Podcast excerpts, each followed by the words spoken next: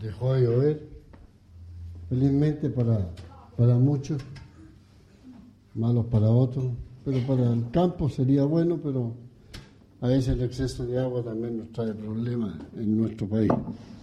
Me acuerdo cuando era, cuando era niño yo, ese, ese dicho de abril aguas mil era así. Llovía en abril. Yo era niño, también fui niño, así que no crean que soy viejo desde, desde nacimiento, ¿no? Sí, también fui niño. Y entonces ahí se veía la lluvia en esos tiempos y, corría el agua con ganas. Y ahora, eh, como se ha pavimentado tanto, se ha poblado tanto el país, que ya no hay tierra que absorbe el agua que caía. Ese es el punto. Siempre ha llovido igual. Lo que pasa es que ahora hay cemento para el agua. Y por eso son los problemas que hay hoy en día. Más que los alcantarillados son de, esos años de mi juventud, ahora ya no corren ya, están muy tapados. ¿Qué pasaría si con esta lluvia que pasó usted se le hubiera caído su casa? Piensa un momento. Se le hubiera caído su casa. Y se le hubiera caído un, miembro de la familia. Y hubiera fallecido ese miembro de la familia. Usted, siendo cristiano. Y tiene un miembro de la familia que, que cae con esta catástrofe, se le cae la casa y muere. O va en el auto y choca. O va en el bus y también choca o se cae, se resbala y se pega en la nuca y se muere. ¿Cuál sería el pensamiento de cada uno de ustedes en una situación así que le afecte? Uno piensa, va con la familia andando y de repente sucede un accidente y mi familia muere y yo soy un cristiano. ¿Qué piensa? ¿Qué puedo hacer yo con, con mi pensamiento? ¿Qué me puede, cómo me puede ayudar Dios? Yo soy un hombre fiel a Él y me sucede esto. ¿Qué voy a hacer? ¿Voy a reclamar contra Dios? ¿Voy a renegar contra Dios? Considere usted que se le murió un familiar directo, ya sea la madre, el padre, el hijo, la esposa, el esposo, y está en esas circunstancias que se le murió y usted es un cristiano. ¿Usted renegaría de Dios? ¿Por qué a mí me pasa esto? Diría. Una situación preocupante, pero nos puede pasar. No estamos exentos. Nadie está exento. Puede venir un terremoto y se cae, se cae el edificio y morimos todos aquí. Pueden pasar muchas cosas. La Biblia también nos enseña sobre esas cosas. A tener la entereza, a tener la fuerza, a poder, digamos, demostrar que realmente somos hijos de Dios y que realmente confiamos en Dios. Ese es el punto. ¿Qué significado tiene el sufrimiento para los cristianos dentro de nuestra vida? lo que tenemos que preguntar. A veces nos quedamos sin trabajo y tenemos el problema que estamos en el trabajo y no tenemos trabajo. Y, o, nos bajan el sueldo, hay problemas. El turno se echó a perder, tuvo que hacer otro turno. Y suceden cosas. Entonces, y, si en la noche, en la mañana quedamos cesantes y estamos con un montón de deuda y quedamos con los brazos cruzados, Decimos, bueno, eso es cristiano. ¿Y dónde está Dios? Dios está. Dios está. Lo que no estamos nosotros, a veces mentalmente, para aceptar a Dios lo que Él nos asigne. Desnudo venimos a este mundo y desnudo nos vamos a ir. Porque todo lo que tiene, si usted se compró un auto, una casa, un, yate, lo que sea, no lo va a poder meter en la urna. Es muy chiquitita la urna y cada vez son más reducidas. Porque yo la otra vez fui a ver cómo, de qué, cómo eran las urnas, porque yo ya estoy caminando para, ir, para morirme, entonces fui a ver las cosas del cementerio, fui a ver cuánto costaban las urnas, cómo era, para dejar todo escrito, cosa que mis hijos no tengan problema cuando yo fallezca, tengan todo detallado qué es lo que tienen que hacer cuando yo me muera. Y fui a ver las urnas y cada vez las hacen más chicas. Entonces le dije, ay, ¿cuánto mide usted? Ah, no, tiene que ser esta otra urna. Así. Así han cambiado los tiempos. Así es porque nos vamos achicando con la raza. ¿Recibimos algún beneficio a través del sufrimiento?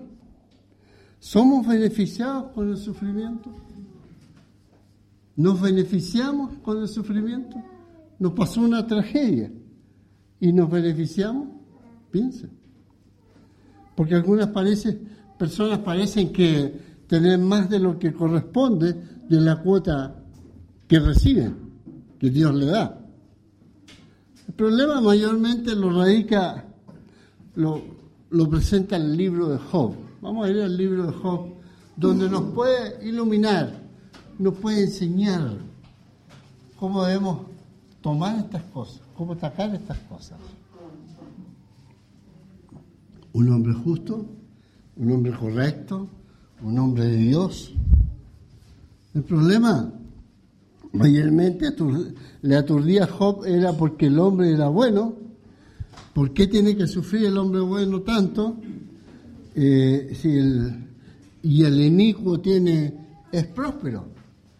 A veces vemos el, el inicuo, el otro que no es cristiano y que le va súper bien y que sus negocios florecen y que está arriba, como dicen en eh, Jeremías 12, el 1 al 3. Y está feliz, contento, y uno dice, pucha, que le va bien a este gallo. Y a mí estoy mal, estoy con problemas, tengo problemas, un sueldo bajo, no me alcanza, estoy con deuda, estoy aproblemado. A veces tenemos que preguntarnos, ¿qué sucede después de la muerte? ¿Usted se ha preguntado alguna vez? viviremos nuevamente. ¿Dónde estaremos después que muramos? ¿Vamos a estar con, con Dios en los cielos? ¿O vamos a estar en el Hades, en el lado del infierno? Pues de dos lados. El Hades está dividido en dos, dos partes. El paraíso y el, seno de Abraham y, y la parte la maldad del diablo. Está separado por una cima de profundidad. No se puede pasar ni de uno acá ni de acá allá. No hay purgatorio, como inventan algunas religiones. ¿Le importará a Dios lo que nos sucede a nosotros como cristianos? Yo creo que sí. ¿De qué modo debemos ver la, eh, cuando somos prósperos? ¿Cómo vamos a esa prosperidad? ¿De qué modo la vemos? ¿Cómo vemos las bendiciones de Dios? ¿Cómo las vemos? ¿Cómo las iluminamos? ¿Cuál es el propósito del dolor cuando tenemos problemas? ¿Cómo salimos? ¿Cuál es el propósito que Dios nos tiene que nos, que, nos deja que tengamos dolor y que tengamos sufrimiento? ¿Cuál es el propósito? ¿Que perdimos la pega? ¿Que me hace leso con los contratos de trabajo? Ayer conversaba con hermana Juana y decía, no, es que le querían hacer trampa con los contratos de trabajo, no le querían pagar la imposición. Entonces, es así la vida que nos enfrentamos hoy en día. Y ella como cristiano, claro, no puede aceptar una cosa así, porque Dios está mirando, Dios está presente. Cuando usted va, va a comprar el pan y no pide la boleta, usted es un delincuente. Usted está haciendo, está haciendo eh, está apoyando al otro delincuente que está robando el impuesto al gobierno. El gobierno que, que hay establecido por Dios es. Romanos 12, 13, Romanos capítulo 13, habla de todas las disposiciones de, de, las leyes que ahí tenemos que respetar. Entonces nos enfrentamos con, una, un montón de cosas y tenemos que entender todas estas cosas. Job, el libro de Job, nos va a enseñar cómo manejar una crisis cuando ella llega. Las palabras de Salomón que están escritas aquí nos van a ayudar a poner en orden prioritario, correcto, los múltiples aspectos de nuestra vida y mantener una perspectiva. Ambos libros nos van a ayudar a cómo hacer esta situación. Vamos al libro de Job, dice que, versículo 1, hubo en la tierra de Ur un varón llamado Job, era este hombre perfecto y recto, temeroso de Dios y apartado del mal. Yo le pregunto, y yo me pregunto también, somos, porque también me incluyo, somos perfectos, somos rectos, somos temerosos de Dios. Piensa, me dice usted, ¿qué somos? ¿Y somos personas apartadas del mal o andamos así a medias aguas y nos paseamos por el mal?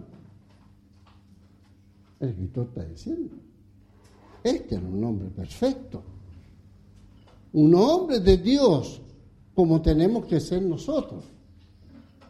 Sino que este era un hombre de Dios perfecto, recto, temeroso de Dios y apartado del mal.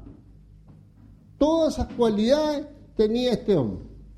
Y es la que tenemos que tener nosotros como cristianos, hombres y mujeres. Todos estamos llamados a hacer esto. Acuérdense que el Antiguo Testamento, como dice Romanos 15:4, es para nuestra enseñanza. Aquí hay esta enseñanza que nos está dando a nosotros de cómo debemos ser, cómo debemos movernos. Y a este hombre dice que era tan bueno y le nacieron, dice, siete hijos y tres hijas, y, su hacienda era de siete mil ovejas, tres mil camellos, 500 yuntas de bueyes, 500 asnas y muchísimos criados. Y era aquel varón más grande de todos los orientales que había en ese tiempo. Era un hombre millonario en ese tiempo, oriental, con todos sus animales, con todos sus criados, con toda su familia. Era un hombre rico. Y en el desierto, un hombre rico. ¿Y qué pasa? Dice que eh, e iban sus hijos y hacían banquete en sus casas, cada uno en su día, y enviaban a llamar a sus tres, a sus tres hermanas para que comiesen y bebiesen con ellos. Y acontecía que habiendo pasado el turno, los días del convite, Job enviaba, enviaba y los santificaba y se levantaba de mañana y ofrecía holocausto conforme al número de todos ellos, porque decía, fíjese, lo bueno que era este hombre, lo recto que era este hombre, porque decía, quizás habrán pecado mis hijos y habrán blasfemado contra Dios en sus corazones. De esta manera hacía todos los días. Un hombre recto. Un hombre recto totalmente. ¿Seremos así nosotros? ¿Hacemos, vivimos en esta condición de rectitud que la Biblia nos muestra?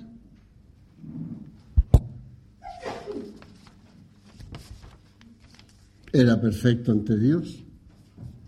Dios lo había premiado. Era temeroso de Dios. Era recto. Amaba el bien. Odiaba el mal. Gozaba de buena salud. No tenía problema. Era rico en todo. Tenía diez hijos, siete hombres y tres mujeres. Tenía mil ovejas tenía 3.000 camellos, 500 yuntas de bueyes, 500 asnos y muchos criados. Un hombre millonario. Para esos tiempos y en esas soledades del desierto, millonario el hombre.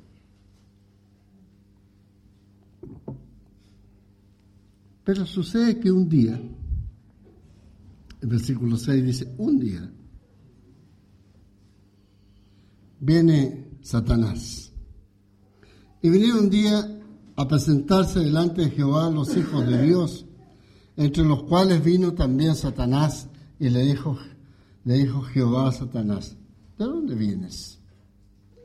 Respondiendo a Satanás, a Jehová dijo, de rodear la tierra y andar por ella.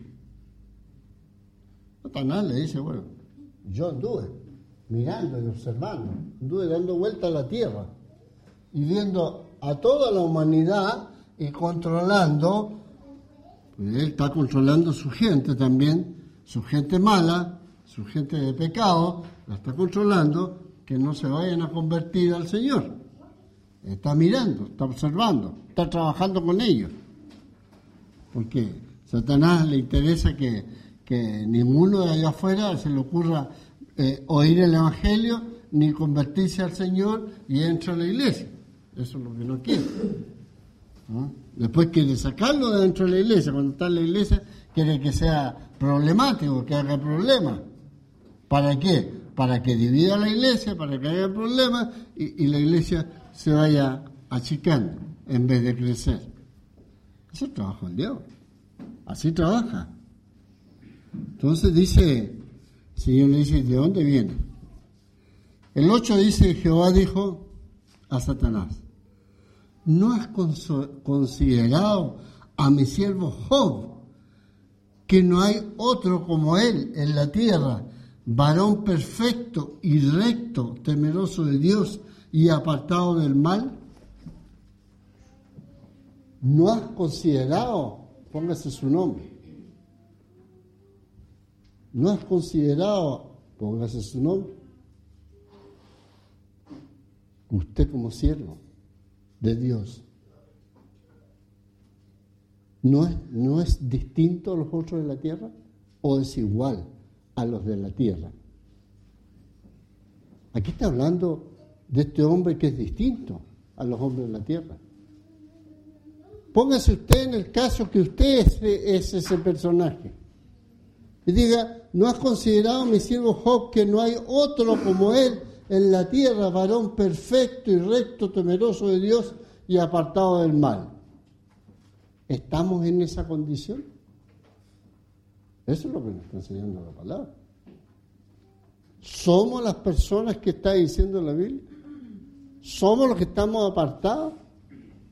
¿O, somos eh, solamente ilusiones ópticas, nada más?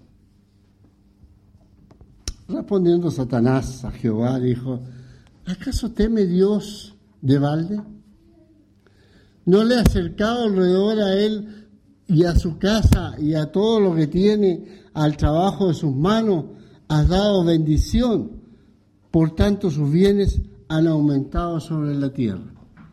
Está reclamando Satanás con, con Dios, con, Dios y le dice, bueno, tú le has dado tanto, tú lo has bendecido. Él tiene diez hijos, mil ovejas, tres mil camellos, quinientos eh, yuntas de bueyes, ¿ah? asno, tiene 500 asnos y tiene un montón de criados.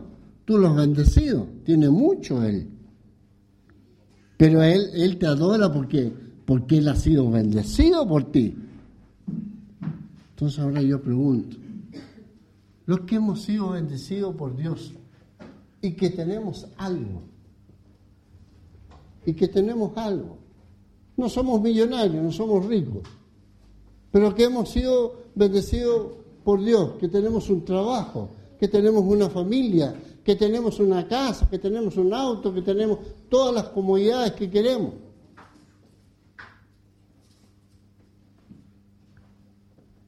Y si pasara lo que le pasó a Job, que viene Satanás y dice, dame Ralph, quítale todo a Ralph, húndele la casa, que hay un terremoto y se le caiga la casa. Que se muera él, se muera su señora, se muera... No, yo tengo que morir porque yo tengo que cumplir, soy del cuento, señor Que se muera su señora, se muera, se mueran sus hijos y, quede ahí él sin nada. ¿Y de seguir, y de seguir yo amando a Dios? ¿Iré a conformarme con lo que Dios ha permitido que suceda en mí? Póngase en el caso. Ponga su nombre. Piense lo que es usted el que le está pasando eso. Se le cayó su casa, se le murió su familia y usted quedó. ¿Qué va a decir? ¿Sigo amando a Dios? ¿Sigo reuniéndome?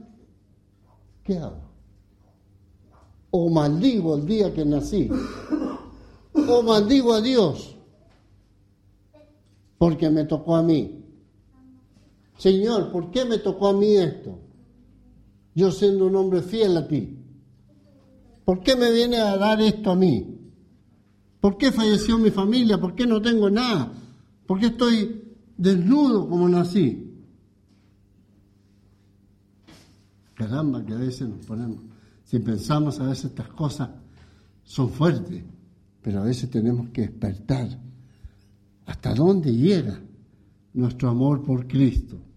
¿Hasta dónde llega el amor por Dios? ¿Somos capaces de seguir? Ese es el punto. Dice que el 11 dice, pero extiende ahora tu mano y toca todo lo que tiene y verás si no blasfemas contra ti en, la misma en, tu misma presencia. Satanás está diciendo a Jehová, oye, tú le quitas esto, le, le, da todas las calamidades ¿ah? y, y, te va a negar. Y te va a negar. La historia dice, y dijo Satanás, dijo Jehová a Satanás, he aquí todo lo que tiene está en tu mano, solamente no pongas tu mano sobre él. Y salió Satanás de delante de Jehová. Y aquí viene la historia trágica de este hombre, de este relato que sale en la Biblia aquí. Y si un día aconteció que sus hijos e hijas comían y bebían vino en casa de su hermano el primogénito. Y vino un mensajero de Job, el primer mensajero que vamos a, vamos ver cuatro, el primero, y le dijo, estaban arando los bueyes y las asnas paciendo cerca de ellos y acometieron los, los sabeos y los tomaron y mataron a los criados a filo de espada, solamente escapé yo para darte la noticia. De todos los que había en la casa del hijo, uno escapó para darle la noticia a Job. Aún estaba este hablando y viene otro. Y este y este hablando cuando vino otro que le dijo, fuego de Dios cayó del cielo que quemó las ovejas y, a los pastores y los consumió, solamente escapé yo para darte la noticia. Y viene el tercero. Y todavía estaba este hablando cuando aparece otro. Vino otro que le dijo, los caldeos hicieron tres mil escuadrones, tres escuadrones y arremetieron contra los camellos y se los llevaron y mataron a los criados a filo de espada y solamente escapé yo. Tenía tres mil camellos, se los llevaron todos. Entre tanto que éste eh, hablaba, vino otro que dijo, tus hijos y tus hijas estaban comiendo y bebiendo vino en casa de su hermano el primogénito, y un gran viento vino del lado del desierto y azotó las cuatro esquinas de la casa, las cuales cayó sobre los jóvenes y murieron. Y solamente escapé yo para darte la noticia. Es terrible la posición de este hombre. Se le mueren todos los hijos, pierde todo. No queda nada. ¿Qué pasa con él? Entonces Job se levantó y rasgó su manto y rasuró su cabeza y se postró en tierra y adoró. Adoró. Pero si él había perdido todo, ¿cómo va a adorar si él había perdido todo? habían muerto sus hijos, había perdido los camellos, había perdido los asnos, había perdido las ovejas y no tenía nada. Y él simplemente adoró a Dios. Él simplemente adoró a Dios, estando en la calamidad que estaba, en lo que le estaba sucediendo. Y él adoró a Dios. Por eso que la enseñanza que da este libro es tremenda.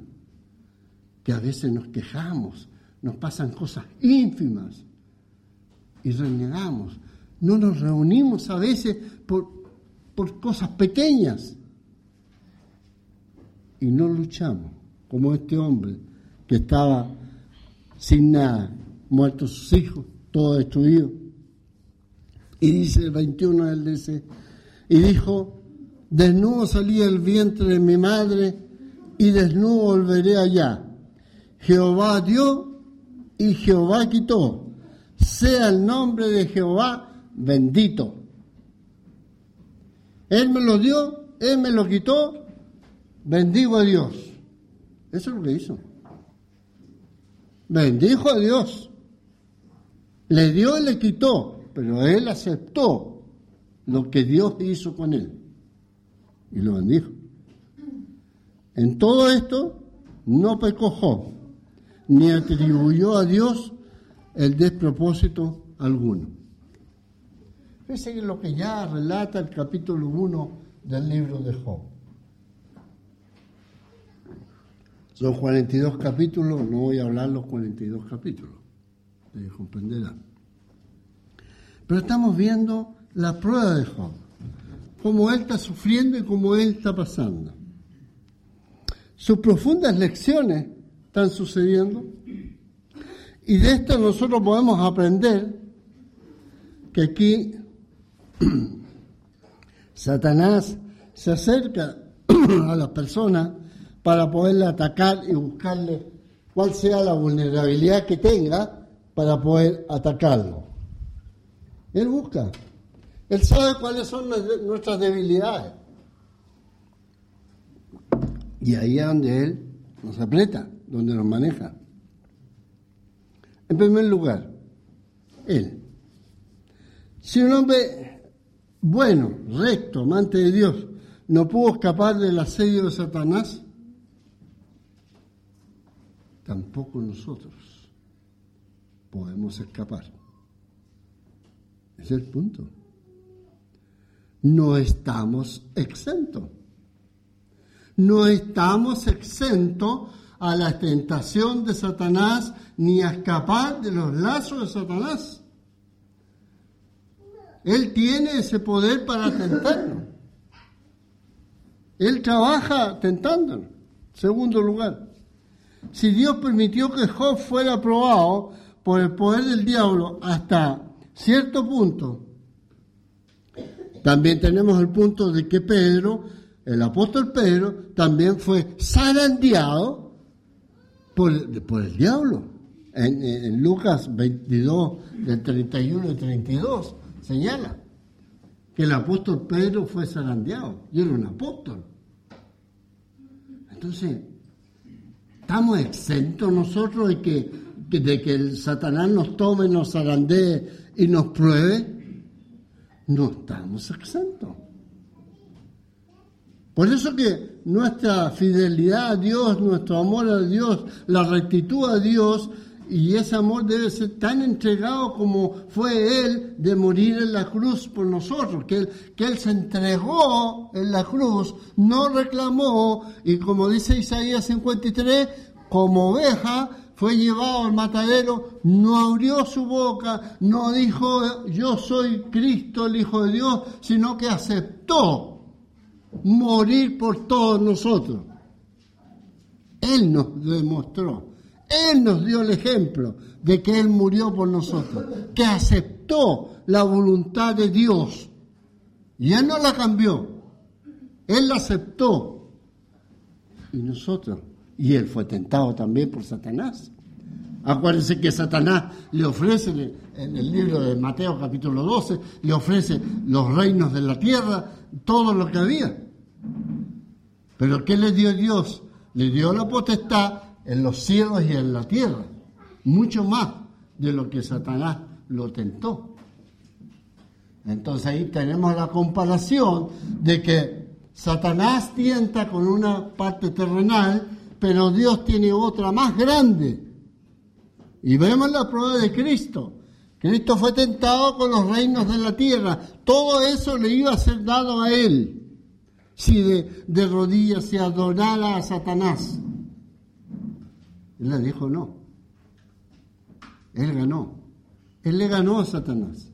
Y él le dijo que no. ¿Y Dios qué le dio? Le dio toda potestad en el cielo y en la tierra para juzgar, para salvarnos a todos. Son los ejemplos que la Biblia nos muestra.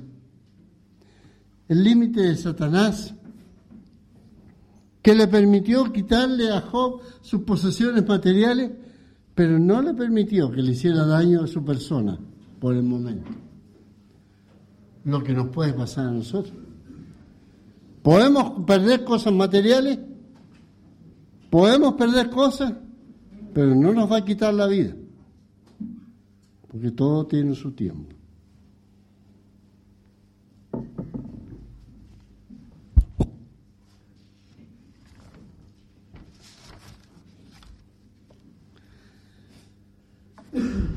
Dice capítulo 2, aconteció en otro día que vinieron los hijos de Dios para presentarse delante de Jehová y Satanás vino también entre ellos presentándose delante de Jehová. Y dijo Jehová a Satanás, ¿de dónde vienes? Respondió Satanás a Jehová y dijo, de rodear la tierra y de andar por ella.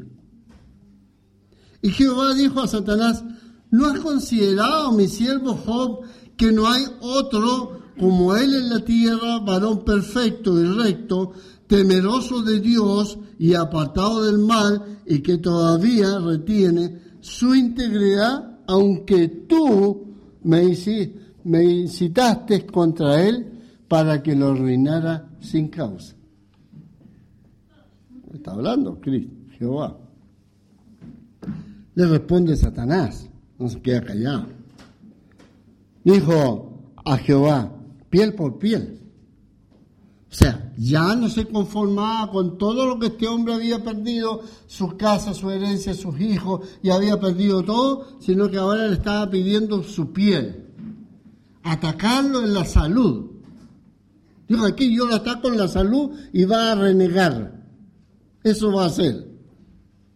Y dice que eh, dice, en, el 2 dice, y dijo piel por piel, dice, y el 4 dice, respondiendo Satanás dijo a Jehová piel por piel, todo lo que el hombre tiene dará por su vida.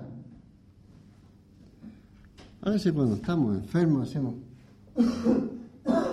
mucha enfermedad pesada esta, me gustaría morirme mejor. ¿Qué hago en esta vida? Tengo una enfermedad que ya no, no me da. Y acá Satanás está pidiendo piel por piel. Y le manda una peste de esa salvaje. Pero ya, ya, ya no había más peste, yo creo. Y Jehová dijo a Satanás, he aquí, eh, él está en tu mano, mas guarda su vida. Entonces salió Satanás de la presencia de Jehová e hirió a Job con una sana maligna desde la planta del pie hasta la cabeza. De abajito, aquí arriba una sana. Imagínese cuando usted tiene un granito, cuando lo pica un zancudo, que le queda, que le queda una, una, molestia ahí, o tiene una alergia a algo y se rasca un poquito. Pero esta es una sana completa, desde los pies arriba de la cabeza. Y ahí queda, dice, entonces eh, eh, salió Satanás de la presencia de Jehová y hirió a con una sarna maligna desde la planta del pie hasta la coronilla de la cabeza, y tomaba Job un tiesto para rascarse con él y estaba sentado en medio de ceniza. O sea, ¿qué es lo que hacía este Job? Tomaba un tiesto y se rascaba por todos lados. Eso es lo que hacía. Y se rascaba con el tiesto. A ese extremo. Porque ya era mucho lo que lo que le dolía, ya era mucha la molestia, que ya el hombre se toma un tiesto para rascarse. Imagínense la condición. Cuando usted le pica un poco, un zancudo, tiene la herida del zancudo y le molesta y usted dale que dale y rascándose. y lo picaron dos, tres zancudos y tiene tres picaduras juntas, o tiene una alergia y se empieza a rascar, porque le molesta, le incomoda. Y aquí un hombre que tiene una sanda desde los pies a la cabeza y que ya tenía una cacerola para rascarse y todo el cuerpo, porque así era el estado de este hombre. Y más encima, su mujer, su esposa, le dice que reniegue contra Dios. Fíjese. Dice el versículo 9, entonces le dijo su mujer, aún retienes tu integridad, maldice a Dios y muérete. Ayuda idónea. Esta sí que era ayuda idónea. Maldice a Dios. Entonces, volviendo al punto. Aún retienes tu integridad, maldice a Dios y muérete. Esta es la ayuda idónea. Total. Y él le dijo, ¿cómo suele hablar cualquiera de las mujeres fatuas? Has hablado. ¿Qué recibiremos de Dios? ¿El bien y el mal no lo recibiremos? En todo esto no pecó Job con sus labios. Cuando nosotros estamos en malas condiciones, hermanos, cuando tenemos problemas, tenemos que asignar, resignarnos y aceptar. ¿Qué pasó? Se cayó este aparato. Tenemos que aceptar, aceptar la voluntad de Dios, lo que nos tocó, lo que tenemos, lo que recibimos. Pero no podemos renegar contra eso. Si nos está yendo mal en este momento y tenemos un problema, bueno, ánimo, porque somos hijos de Dios y vamos a ser recompensados posteriormente. Y vamos a aguantar y vamos a tener el tiempo para aguantar. Hubo un tiempo que yo tuve un trabajo que me decían que trabajara los días domingos. Presenté mi renuncia y dije hasta luego, le dije, porque yo el día domingo lo tengo comprometido con Dios. Me llamaron de la gerencia, no señor, va a trabajar de lunes a sábado. Se solucionó el problema. Pero ¿qué puse? El poder de Dios. Puse Dios primero. Y esa es la fórmula. Esa es la forma que nosotros tenemos que atacar a Satanás. Bueno, después sigue la historia, llegaron tres amigos y esos amigos, bla, bla, bla, bla, le metieron conversa y también le decían que él había pecado, entonces por lo tanto tenía que perdonar, pedir perdón a Dios para que pudiera sanarse. Cuento corto. Nos saltamos al capítulo 42, para dar final a esta historia, para dejarla bonita, para que mejoremos toda esta tragedia, para que veamos ¿Y qué, qué, obtuvo después posteriormente Job? ¿Qué fue lo que obtuvo después de esta batalla? Dice el versículo 42, 7, y aconteció que después que habló Jehová estas palabras a Job, Jehová dijo a Elifaz, eh, Temanita, mi ira se encendió contra ti y tus dos compañeros, los que fueron a hablar con Job. Porque no habéis hablado de mí lo recto como mi siervo Job. O sea, pasaron un montón de cosas y estaba hablando de la rectitud de Job, que no dejó de ser recto a pesar de todas las calamidades que pasó. Ahora pues, eh, tomó siete, siete becerros y siete carneros, e ella es mi siervo Job, y ofreció holocaustos por vosotros, y mi siervo Job orará por vosotros porque de cierto a él atenderé para no trataros afrentosamente por cuanto no habéis hablado de mí con rectitud como mi siervo Job. Sigue hablando Dios de la rectitud de Job. Fueron pues eh, Elifaz, Temanita, Bildad, eh, Suita y Sofar, Naamita, e hicieron como Jehová les dijo. Y Jehová aceptó la oración de Job. Y acá viene el premio, el capítulo, versículo 10. Y quitó Jehová la aflicción de Job cuando él hubo orado por sus amigos y aumentó al doble todas las cosas que, que, había, eh, que habían sido de Job. Aumentó al doble. Tenía mil ovejas, tres mil camellos, quinientas yuntas de bueyes, quinientos asnos, muchos criados, es lo que tenía. Y el Señor dice que lo premió y le aumentó, dice al doble. Y vinieron a él todos sus hermanos y hermanas y todas sus hermanas y todos los que antes le habían conocido y comieron con él el pan en casa y se condolieron de él y consolaron de todo aquel mal que Jehová había traído sobre él. Y cada uno de ellos le dio una pieza de dinero y un anillo de oro. Y bendijo Jehová el posterior estado de Job más que el primero, porque tuvo catorce mil ovejas. Le aumentó. Le aumentó la cantidad de ovejas que había tenido. Él tenía, tenía mil, dos mil, ovejas y le aumentó a tres mil.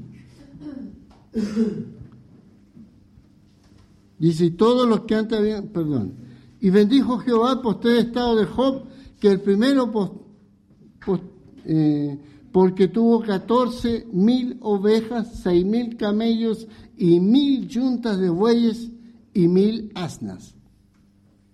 Le aumentó. Le dio el doble de lo que había perdido por la fidelidad porque nunca renegó, aunque estuvo mal, aunque perdió su familia, perdió sus animales, todos sus bienes, y aunque tuvo una peste desde los pies a la coronilla, a la cabeza, y que se tenía que rascar con un tiesto, pero él jamás, jamás renegó de Dios. Y aunque su mujer le dijo que renegara de Dios, él jamás renegó de Dios con toda su PM, con todos los problemas, siguió adorando a Dios.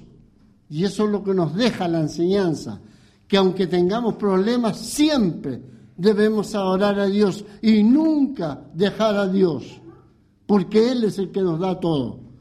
Y dice aquí, y tuvo el 13, y tuvo siete hijos y tres hijas. Volvió a tener siete hijos y tres hijas. Llamó su, su nombre de la primera Gemina, y, de la segunda Cecia y la tercera eh, Keren eh, Apup. Y no había mujeres tan hermosas como las hijas de Job en toda la tierra. Y le dio su, y le dio su padre herencia entre sus hermanos. ¿Ustedes creen que se murió Job después? Y dice el versículo 16, después de esto vivió Job 140 años. Vivió 140 años después de todo esto. Después de, que Dios le había dado el doble, vivió 140 años más. Y dice, y vio a sus hijos y a los hijos de sus hijos hasta la cuarta generación. Hasta la cuarta generación. Este sí, que era longueo. Este sí que tenía larga vida. Y murió Job viejo y lleno de días.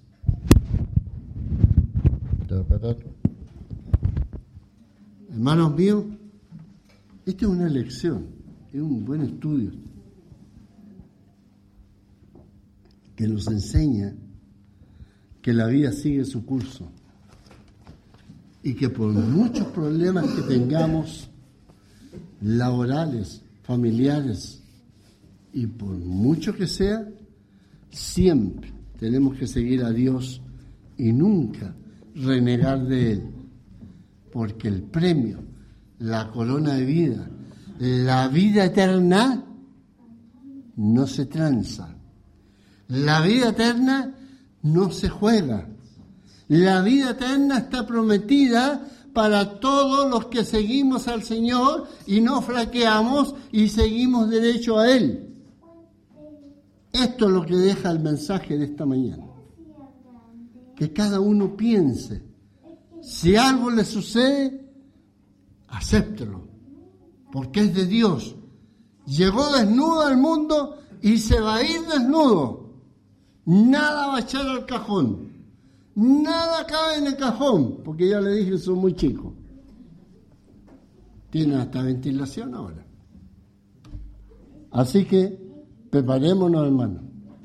Seamos fieles como Job. Que Dios les bendiga y que Job lo lleven en su corazón y sean un Job más en esta tierra.